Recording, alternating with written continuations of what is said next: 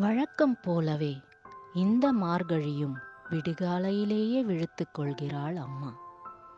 தலை குளித்து விளக்கேற்றி வாசலில் கோலமிட்டு திருப்பாவையை முணுமுணுத்தபடி கையில் தேநீரோடு என்னை எழுப்பி அருகே இருக்கும் கோயிலுக்கு இருசக்கர வாகனத்தில் அழைத்துச் செல்லுமாறு கேட்கிறாள். சோம்பல் முறித்தபடி அவளை அழைத்து செல்கிறேன். அவளுக்கு தெரிந்த தெய்வத்தை வணங்க. அவள் உள்ளே சென்றுவிட நான் நம்பும் தெய்வத்தை மீண்டும் வீட்டுக்கு அழைத்து வர கோயிலுக்கு வெளியே காத்திருக்கிறேன். பிரபு சங்கர் கா.